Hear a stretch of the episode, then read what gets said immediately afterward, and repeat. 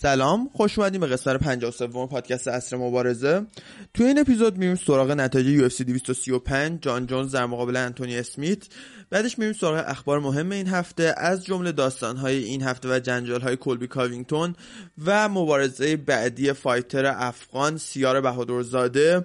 و تو بخش سوم میریم سراغ پیش‌بینی های من واسه UFC ویچیتا دریک لوئیس در مقابل جونیور دوس سانتوس با ما باشید.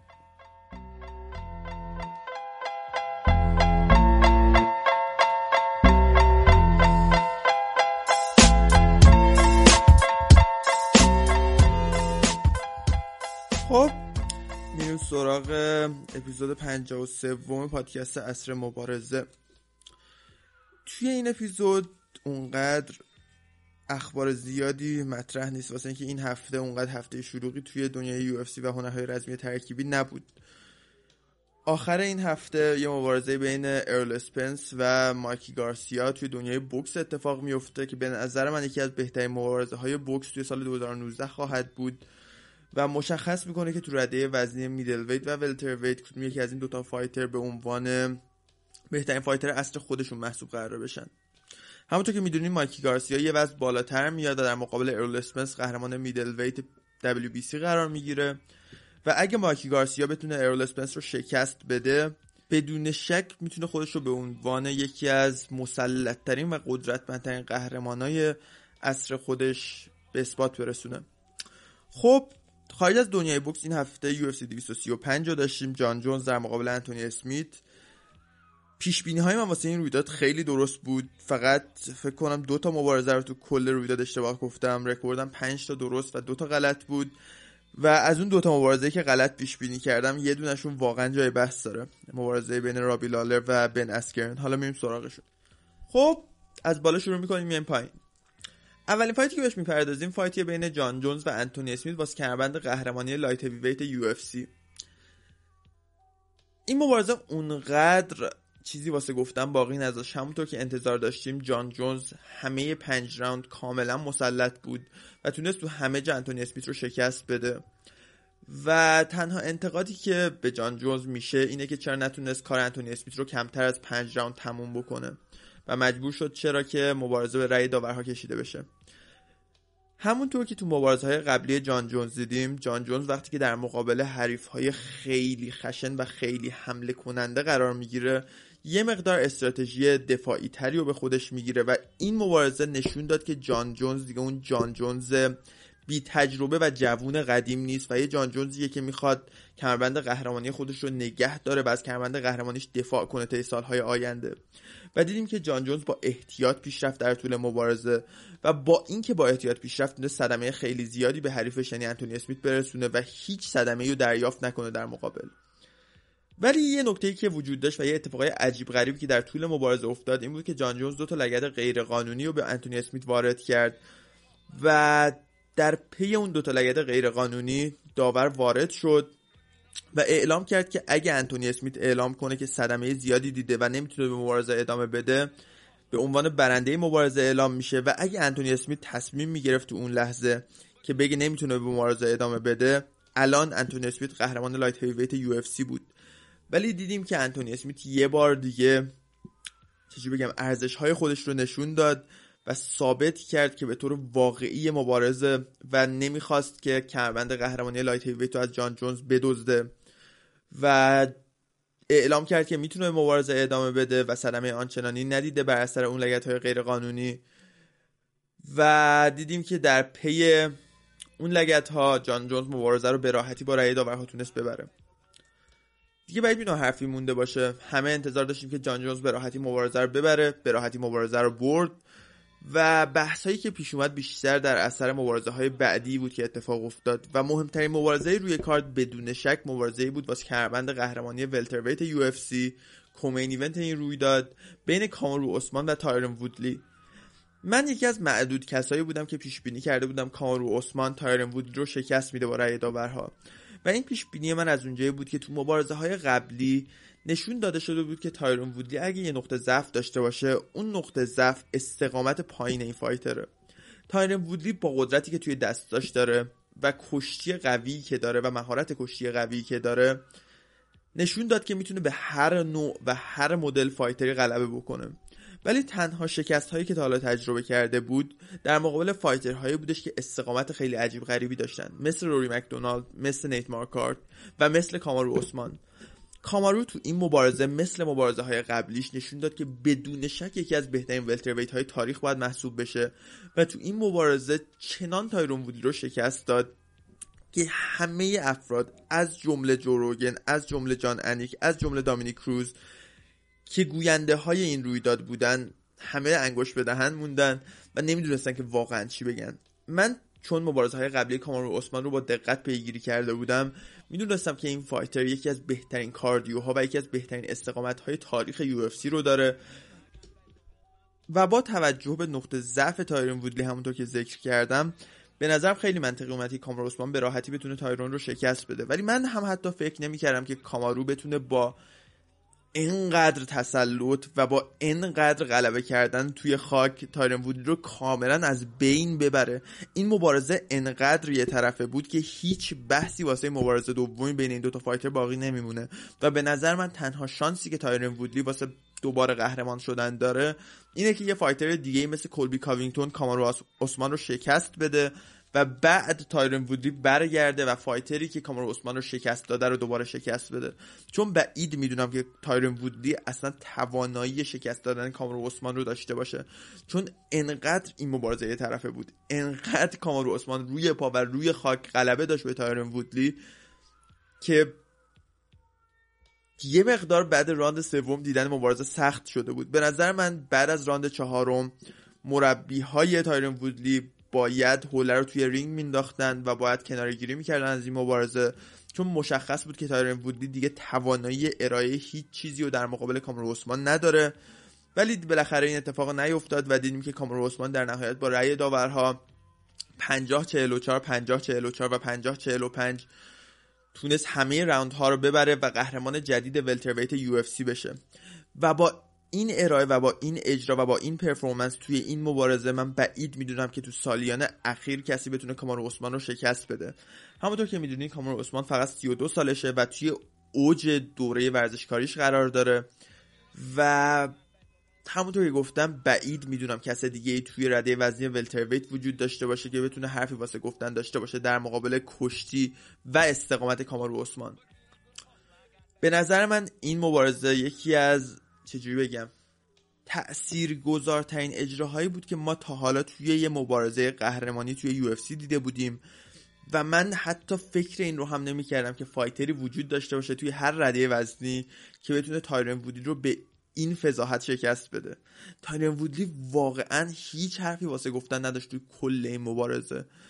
و در مقابل 300 تا مشتی که کامارو عثمان وارد کرد به تایرن وودلی فقط 30 تا مشت تونست تایرن وودلی به کامارو عثمان وارد بکنه و اون 30 تا مشت هم هیچ تأثیری روی کامارو عثمان نداشتن. و هر راوند بعد از راوند بعدی دیدیم که کامارو عثمان برگشت و بدون ذره خستگی تونست کاملا به تایرن وودلی غلبه کنه. به نظر من یکی از بهترین مبارزه های چند وقت اخیر بود. می‌دونم که خیلی به نظرشون این مبارزه خسته کننده است ولی امیدوارم که این مبارزه رو با چشم کشتیگیر ببینین و با نگاه به این که تایرن وودلی یکی از بهترین کشتیگیرهای تاریخ رده وزن welterweight ه ببینین که چقدر زیبا کامارو عثمان روی خاک تایرن وودلی رو شکست داد. خب بریم سراغ مبارزه بعدی و یکی از همتیمی های تایرن وودلی. بن اسکرن در مقابل رابی لالر. این مبارزه اولین مبارزه بن اسکرن توی UFC رو رقم می‌زنه و تو این مبارزه همه منتظر بودن که ببینن بن اسکرن در مقابل یکی از بهترین fighter های تاریخ یعنی, یعنی رابی لالر چه performance و چه اجرایی رو نشون میده.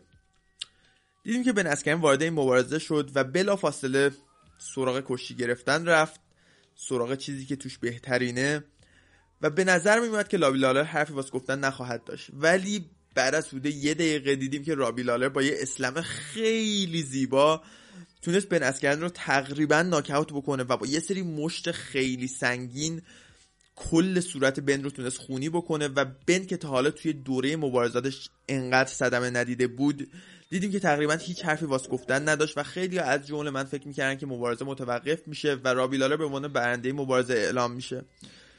ولی دیدیم که بن اسکرن ناکاوت نشد و برگشت. و توی یه transition و توی یه sprawl تونست دوباره رابی لالر رو به خاک ببره.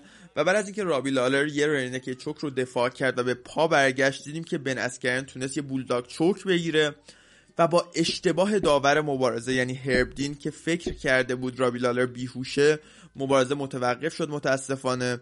ولی بلا فاصله بعد از توقف مبارزه دیدیم که رابی لالر برگشت و به هرب دین اعتراض کرد و فهمیدیم که رابی لالر بیهوش نبوده. و بحث های خیلی زیادی پیش اومد از جمله اینکه آیا این توقف درست بود آیا این توقف غلط بود. خیلی ها از جمله من و اکثر مخاطبایی که یو داره معتقد بودن که رأی داور توی این نقطه اشتباه بوده و خیلی یا باز از جمله من و دینا وایت صاحب سی دوستان که این مبارزه رو دوباره ببینن و برنده حتمی و رسمی این مبارزه واسه یه بار و برای آخرین بار مشخص بشه. چون من بعید می‌دونم در صورتی که رابی لالر از اون بولداگ چوک بیرون میومد دیگه به نسگرین حرفی واس گفتن داشت. چون همونطور که می‌دونین رابی لالر کشتی خیلی قوی داره و از به خاک رفتن مبارزه خیلی خوب می‌تونه جلوگیری بکنه. و همونطور که تو اول مبارزه دیدیم بن اسکرن در مقابل striking و بوکس رابی لالر هیچ حرفی واس گفتن نداشت.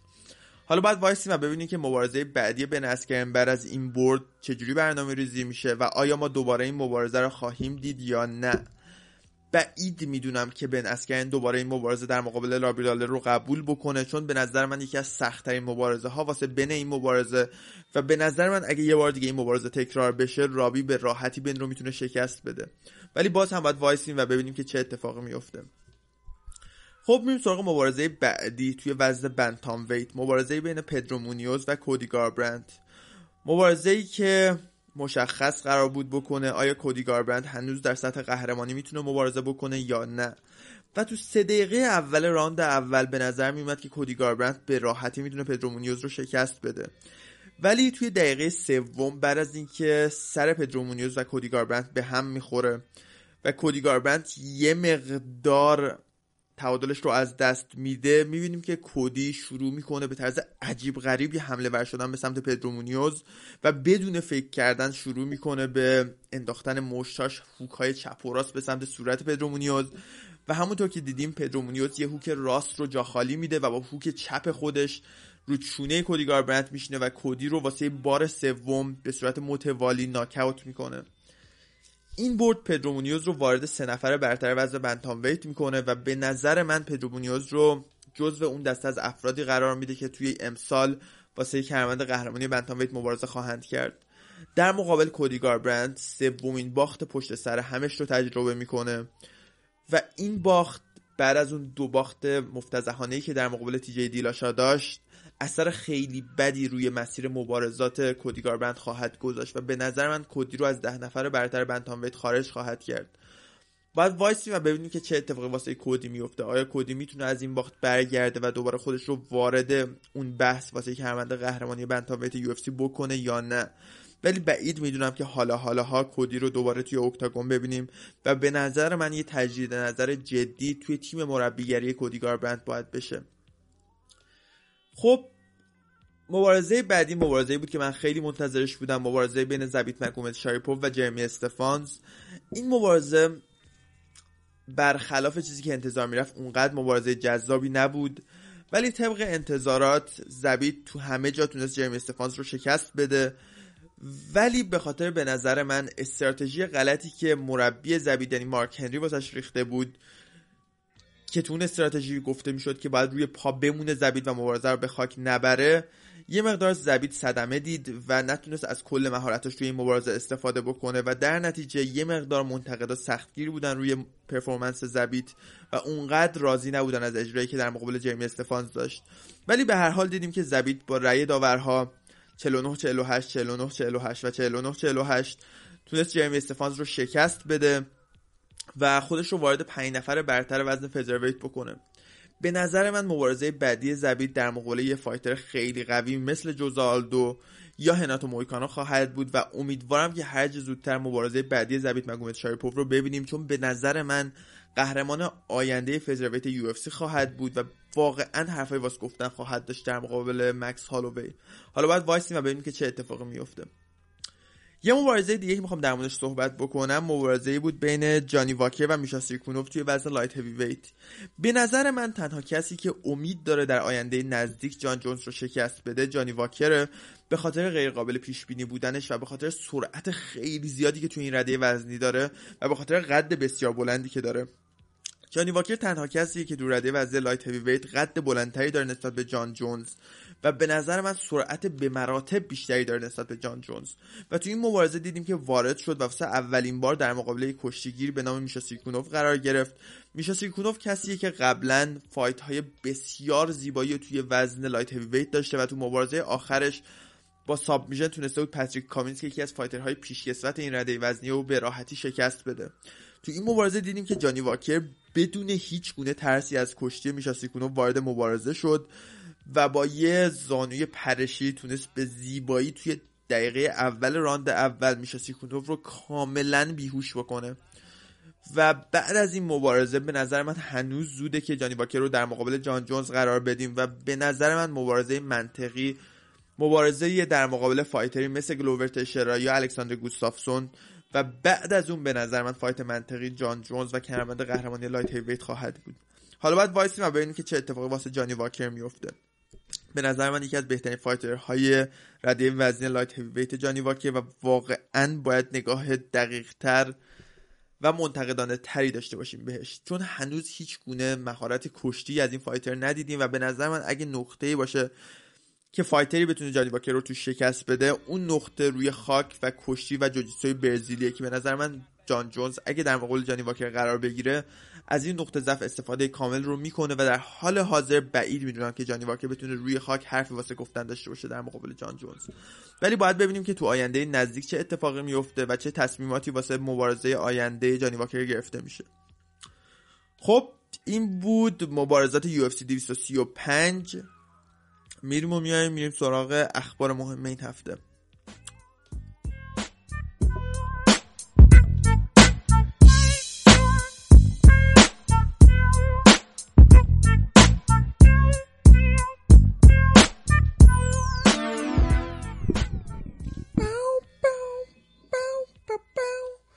خب میریم سراغ اخبار مهم این هفته. بدون شک مهمترین خبر این هفته داستان کولبی کاوینگتون رتبه اول توی رده‌بندی های welterweight UFC کسی که قبلا در مقابل fighter هایی مثل رافال دوس آنجوس و دمی مایا قرار گرفت و اونا رو به راحتی شکست داده و قرار بود نفر بعدی باشه که در مقابل تایرن وودلی قرار می‌گیره ولی متاسفانه به خاطر مصدومیتی که داشت نتونست در مقابل وودلی ظاهر بشه و کامارو عثمان جای کلبی رو توی این مبارزه گرفت و دیدیم که چقدر زیبا تونست تایرن وودلی رو شکست بده. تو طول این هفته دیدیم که کلا کلبی کاوینگتون دنبال کامارو عثمان بود توی تمریناتش با یه بلندگو دور و می اومد و داد و بیداد می‌کرد. توی کل هفته دنبال دینا وایت میگشت تا یه توضیحی بگیره واسه اینکه چرا کامارو عثمان جای کلبی کاوینگتون رو توی این مبارزه گرفته. و توی مبارزات هم توی صف اول نشسته بود و با کمربند قهرمانی تقلبی خودش داشت. کامارو عثمان و تایرون وودلی رو مسخره می‌کرد. و دیدیم که در طول مبارزه کامارو و تایرون کلبی جر و بحثی با مادر تایرون وودلی و مادر کامارو عثمان هم داشت و نزدیک بود به چی میگن؟ درگیری فیزیکی کشیده بشه ولی خوشبختانه دیدیم که security و بادیگارد های UFC تونستن جلوگیری بکنن از این مشکل. و به نظر میاد بعد از تموم شدن مبارزه و برد کامرو عثمان دینا وایت صاحب UFC به کلبی کاوینگتون اعلام کرد که مبارزه بعدی واسه کمربند قهرمانی welterweight بین کامرو عثمان و کلبی کاوینگتون برگزار میشه. و من امیدوارم از ته دلم که کامرو عثمان به طرز عجیب غریبی کلبی کاوینگتون رو ببره. کلبی کاوینگتون تنها fighter یه که من واقعا از ته دلم ازش متنفرم به خاطر چیزای به خاطر حرفای نجات پرستانه که زده به خاطر اون داستانی که توی برزیل داشت در مقابل دمی مایا و به خاطر بی احترامیایی که به یه سری از پیشکسوت‌ها و افسانه های این ورزش کرده. و بی صبرانه منتظرم اون مبارزه بین کلبی و کامارو رو ببینم و واقعا از ته دل فکر می‌کنم که کامارو عثمان به راحتی کلبی کاوینگتون رو شکست میده. و کلی بعید می‌دونم که هیچ حرفی واسه گفتن در مقابل کامرو عثمان داشته باشه. خب میریم سراغ خبر بعدی. توی این خبر میریم سراغ سیار بهادرزاده fighter افغان اصلی که توی رده وزنی welterweight توی UFC مبارزه می‌کنه و متاسفانه مبارزه قبلیش رو با رأی داورها در مقابل کرتیس میلیندر واگذار کرد. مبارزه بعدیش برنامه ریزی شده واسه UFC ESPN Plus 8 در مقابل نوردین طالب قرار می‌گیره توی این مبارزه و به نظر من مبارزه خیلی خوبیه واسه سیار بهادر زاده. چون اگه بتونه این مبارزه رو ببره خودش رو وارد 15 نفر وزن welterweight توی UFC می‌کنه. و به نظر من اگه قرار باشه ما یه fighter ی از خاور میانه داشته باشیم که تو چند سال آینده واقعا حرفای واسه گفتن خواهد داشت توی UFC سیار بهادر زاده اون fighter ه. چون کسی که با استفاده از کیک بوکس خیلی قوی که داره نشون داده که هر fighter ی رو توی بهترین روزش می‌تونه شکست بده. و امیدوارم که این مبارزه در مقابل نوردین طالب که فایتریه که از توی کانادا اومده بالا و با جورج سنت پیر و روی مکدونالد تمرین می‌کنه بتونه اون پله باشه واسه سیار که خودش رو وارد 15 نفر برتر ولترویت می‌کنه و توی چند سال آینده بتونه خودش رو به 5 نفر و دو سه نفر برتر این رده وزنی برسونه. با موفقیت واسه این فایتر افغان الاصل. خب میریم سراغ مبارزه بعدی جان جونز. بعد از اینکه مبارزه جان جونز و انتونی اسمیت تموم شد دینا وایت یه نشست خبری برگزار کرد و تو اون نشست خبری اعلام کرد که دوست داره مبارزه بعدی جان جونز در مقابل تیاگو سانتوس اتفاق بیفته. تیاگو سانتوس بعد از بردی که هفته پیش در مقابل یان بلاهوویکس داشت نشون داد که واقعا یه fighter جدیدی شده توی وزن light heavyweight و واقعا حرفایی واسه گفتن داره توی این رده وزنی.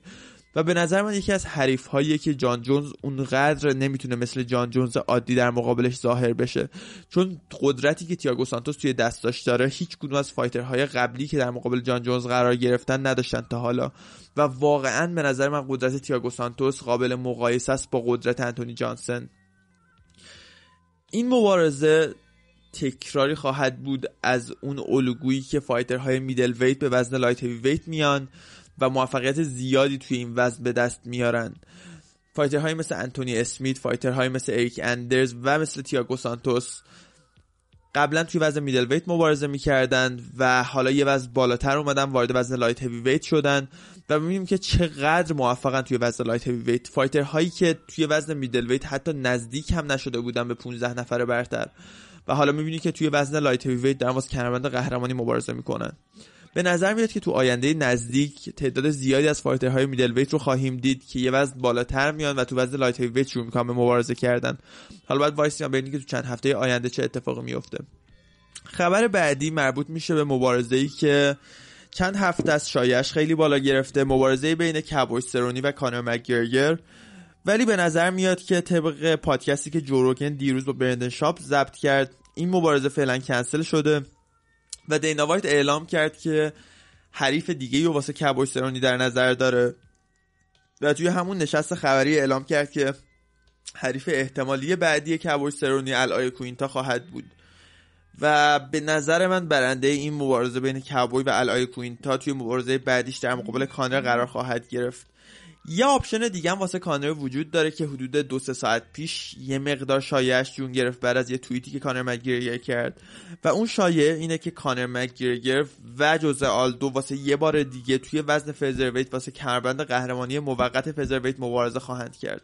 از اونجایی که مکس هالووی داره یه وزن بالاتر میاد و تو وزن lightweight در مقابل داستین پوریر قرار می‌گیره واسه کمربند قهرمانی موقت lightweight بعید نیست که کانر مک‌گرگور رو ببینیم که یه بار واسه آخرین بار به وزن featherweight میره یه وزن پایین تر میره و در مقابل جوزه آلدو حریف افسانه قرار می‌گیره و باید ببینید که این مبارزه برنامه ریزی میشه یا نه. ولی به نظر میاد کل گزینه هایی که در مقابل کانر قرار داره جذابند و به شخصه اگه هر کدومشون رو انتخاب کنه هیچ حرفی واسه گفتن نخواهم داشت و من از ته دل می‌خوام همه این مبارزه که تا حالا در موردش حرف زدم رو ببینم.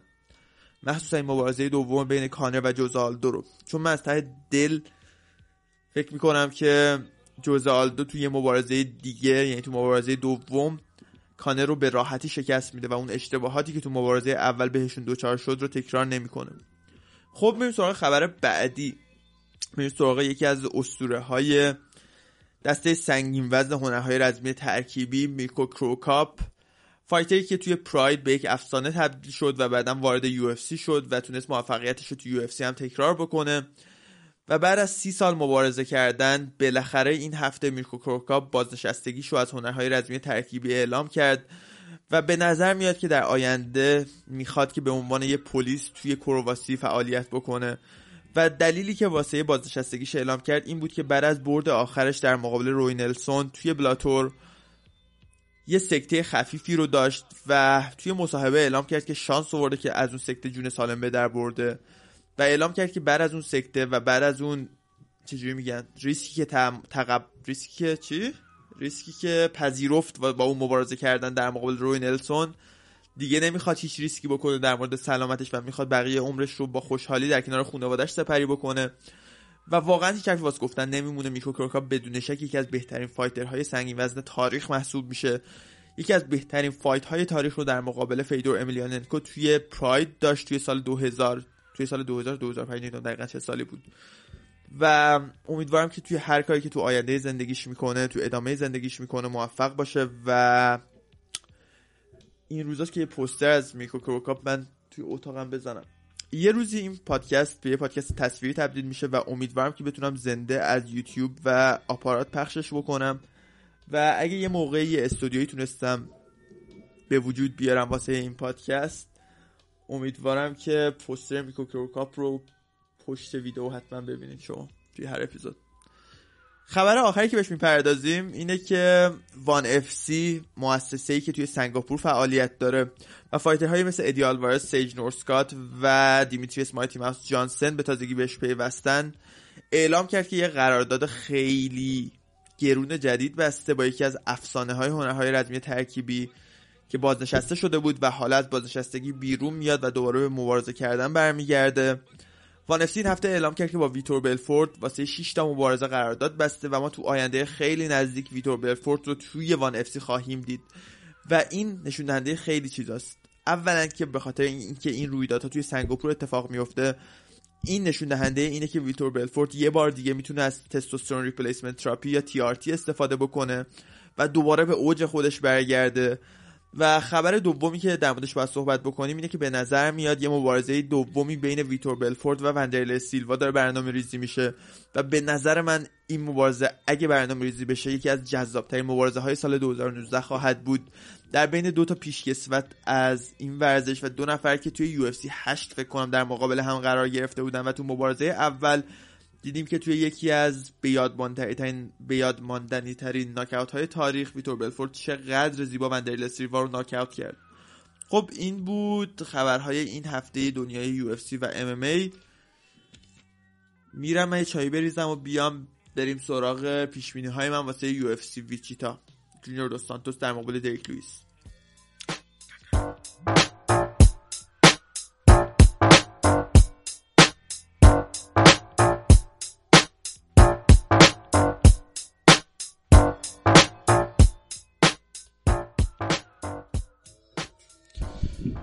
خب بریم سراغ پیش بینی های من. واسه رویداد UFC ویچیتا جونیور دو سانتوس در مقابل دریک لوئیس. این رویداد که هفته دیگه شنبه اتفاق میفته شنبه شب یعنی یک شنبه صبح ما می‌بینیم. اونقدر رویداد قوی نیست. کلا به نظر من فقط چهار تا fight خوب توش وجود داره که ارزش پیش بینی کردن داره. میریم سراغ اون چهار تا fight. پیش بینی اونقدر چی میگن؟ جزئیات توشون به کار نمی‌برم واسه اینکه اونقدر fight نیست که اصلا فکر کنم مخاطب داشته باشن. اولین fight و مهمترین fight بدون شک main event شب بین دریک لوئیس و جونیور دوس سانتوس. به نظر من جونیور دوس سانتوس توی همه نقاط چه کشتی چه بوکس چه جوجیتسو از دریک لوئیس قوی تره ولی این وسط نکته که باید بهش توجه کنیم قدرتیه که تو دست دریک لوئیس وجود داره. به نظر من تنها کسی که می‌تونه قدرت دست دریک لوئیس رو تحمل بکنه دنیل کورمیره و همه کسای دیگه که تا حالا در مقابل دکلویس قرار گرفتن در مقابل قدرتش کم آوردن. و جونیور دو سانتوس تو مبارزه های قبلیش در مقابل استیپ میوچیچ در مقابل الیستر اووریم و در مقابل کین ولاسکیز نشون داده که چونه اونقدر قدرتمندی نداره. و به نظر من تو این مبارزه دریک لوئیس توی راند دوم جونیور دو سانتوس رو knock می‌کنه. اونقدر از پیش بینی مطمئن نیستم و جونیور دو سانتوس به راحتی می‌تونه روی خاک دریک لوئیس رو شکست بده. ولی باید وایسیم و ببینیم که چه اتفاقی میفته باز. مبارزه بعدی الیزو دو کاپوئرا زلسکی دو سانتوس fighter قدرتمند برزیلی که تو وزن welterweight مبارزه می‌کنه. و تو این مبارزه در مقابل کرتیس میلندر یکی از fighter های جوونی که تازه وارد وزن welterweight UFC شده قرار می‌گیره. به نظر من کرتیس میلندر یکی از fighter های جوونی که واقعا حرفایی واسه گفتن داره و در آینده خیلی نزدیک. به نظر من یکی از کسایی خواهد بود که واسه کمربند قهرمانی مبارزه می‌کنه. ولی تو این مبارزه به نظر من خیلی زود در مقابل یکی از قوی ترین fighter های این وزن قرار گرفته. الیزو زلسکی دو سانتوس یکی از fighter هایی که واقعا بهش توجه نمیشه. fighter ی که به خاطر جذاب بودن طرز مبارزه کردنش و طرفدار پسند بودن سبک مبارزه کردنش به نظر من همیشه دست کم گرفته شده و تو این مبارزه به نظر من زلسکی دو سانتوس واسه یه بار دیگه نشون میده که واقعا حرفایی واسه گفتن داره. و به نظر من یکی از fighter هایی که واقعا امید زیادی واسه شکستن کامارو عثمان خواهد داشت در آینده. چون همونطور که بردش در مقابل عمر احمدوف که یکی از بهترین کشتیگیرهای وزن welterweight نشون داده می‌تونه در مقابل کشتیگیرها دووم بیاره الیزو زالسکی دو سانتوس و اونا رو شکست بده با ناکاوت خیلی زیبا. توی شش مبارزه آخرش نشون داده که چقدر fighter قدری و با 6 تا برد پشت سر هم توی UFC و سه تا ناکاوت در مقابل fighter هایی مثل لویجی وندرامینی مثل شان استریکلند و کشتیگیر قدری مثل عمر احمدوف نشون داده که واقعا حرفای واسه گفتن داره تو این رده وزنی. به نظر من این مبارزه خیلی چیزا رو مشخص می‌کنه. مشخص می‌کنه که کرتیس میلیندر ارزش وارد شدن به 5 نفر برتر وزن welterweight رو داره یا نه و مشخص می‌کنه که آیا الیزو زالسکی دو سانتوس اونقدر که منتقده واسش ارزش قائلند fighter قدرتمندی هست یا نه؟ پیش بینی هم واسه این مبارزه برد الیزو زالسکی دو سانتوس با ناکاوت توی راند سومه. ولی به هیچ وجه تعجب نکنید اگه کرتیس میلیندر تونست با ناکاوت یا رأی داورها الیزو رو شکست بده تو این مبارزه. من به خاطر علاقه ای که سبک مبارزه کردن دو سانتوس دارم یه مقدار سوگیری دارم و علاقه دارم که الیزو زالسکی بتونه کرتیس میلیندر رو تو این مبارزه شکست بده. خب بریم سراغ مبارزه بعدی. بین بلاگوی ایوانوف fighter ی که دومین مبارزش رو توی UFC با این مبارزه رقم می‌زنه بعد از اون باختی که در مقابل JDS داشت و بن راسول کسی که بعد از دو سال محرومیت داره برمیگرده و دوباره خودش رو می‌خواد به 15 نفر وزن heavyweight وارد بکنه. به نظر من این مبارزه مبارزه اونقدر جذابی نخواهد بود و پیش بینی هم واسه این مبارزه اینه که بلاگوی ایوانوف با رأی داورها بن راسول رو شکست میده. مبارزه بعدی بین fighter ایرانی تبار بنیل داریوش و درو دوبر fight ی که به نظر من یکی از جذابترین fight های شب خواهد بود توی وزن lightweight اتفاق میفته و به نظر من fight یه که بنیل داریوش توش دوباره می‌تونه نشون بده که هنوز جزء ده نفر برتر وزن lightweight محسوب میشه. و با رکورد 15 برد و چهار باخت. یکی از بهترین lightweight های روی زمینه در حال حاضر. بعد از اون بردی که در مقابل تیاگو مویزس داشت توی UFC Fight Night 139 Korean Zombie در مقابل یایر رودریگز بنیل داریوش به نظر میاد که دوباره اعتماد به نفس خودش رو به دست آورده و با 29 سال سن هنوز جای خیلی زیادی واسه پیشرفت داره. توی این مبارزه در مقابل درو دوبر قرار می‌گیره. fighter ی که با 30 سال سن تجربه نسبتا کمتری و نسبت به بنیل داریوش توی UFC داره ولی در مجموع با رکورد 20 برد و 8 باخت. مدت زمان بیشتری که داره مبارزه می‌کنه و تجربه‌ای که توی مبارزه کردن داره احتمال داره متغیری باشه که نتیجه مبارزه رو مشخص می‌کنه. من تو پیش بینیم نمی‌تونم برخلاف جهت بنیل داریوش برم و حرفی برخلاف جهت بنیل داریوش بزنم. به همین خاطر پیش بینی اینه که بنیل داریوش با رأی داورها درو دوبر رو شکست میده. در اصل پیش بینی کرده بودم که داریوش دوبر رو ناکاوت می‌کنه ولی بعد از نگاه کردن به رکورد و مبارزه های دوبر و اینکه چقدر استقامت داره و چقدر سخت ناکاوت میشه پیش بینی به اون سمت گرایش پیدا کرد که داریوش با استفاده از کشتی و جوجیتسوی برزیلی خیلی قوی که داره با رأی داورها دور دوبر رو شکست میده. خب این بود اپیزود 53 پادکست اصر مبارزه. امیدوارم که لذت برده باشین تا هفته دیگه و اپیزود بعدی با ما باشید. Hold up. Hey, my niggas who be thinking we we don't gon' rock it till the wheels fall off. Hold up. Hey, for my niggas who be acting too bold, take a seat. Hope you're ready for the next episode. Hey.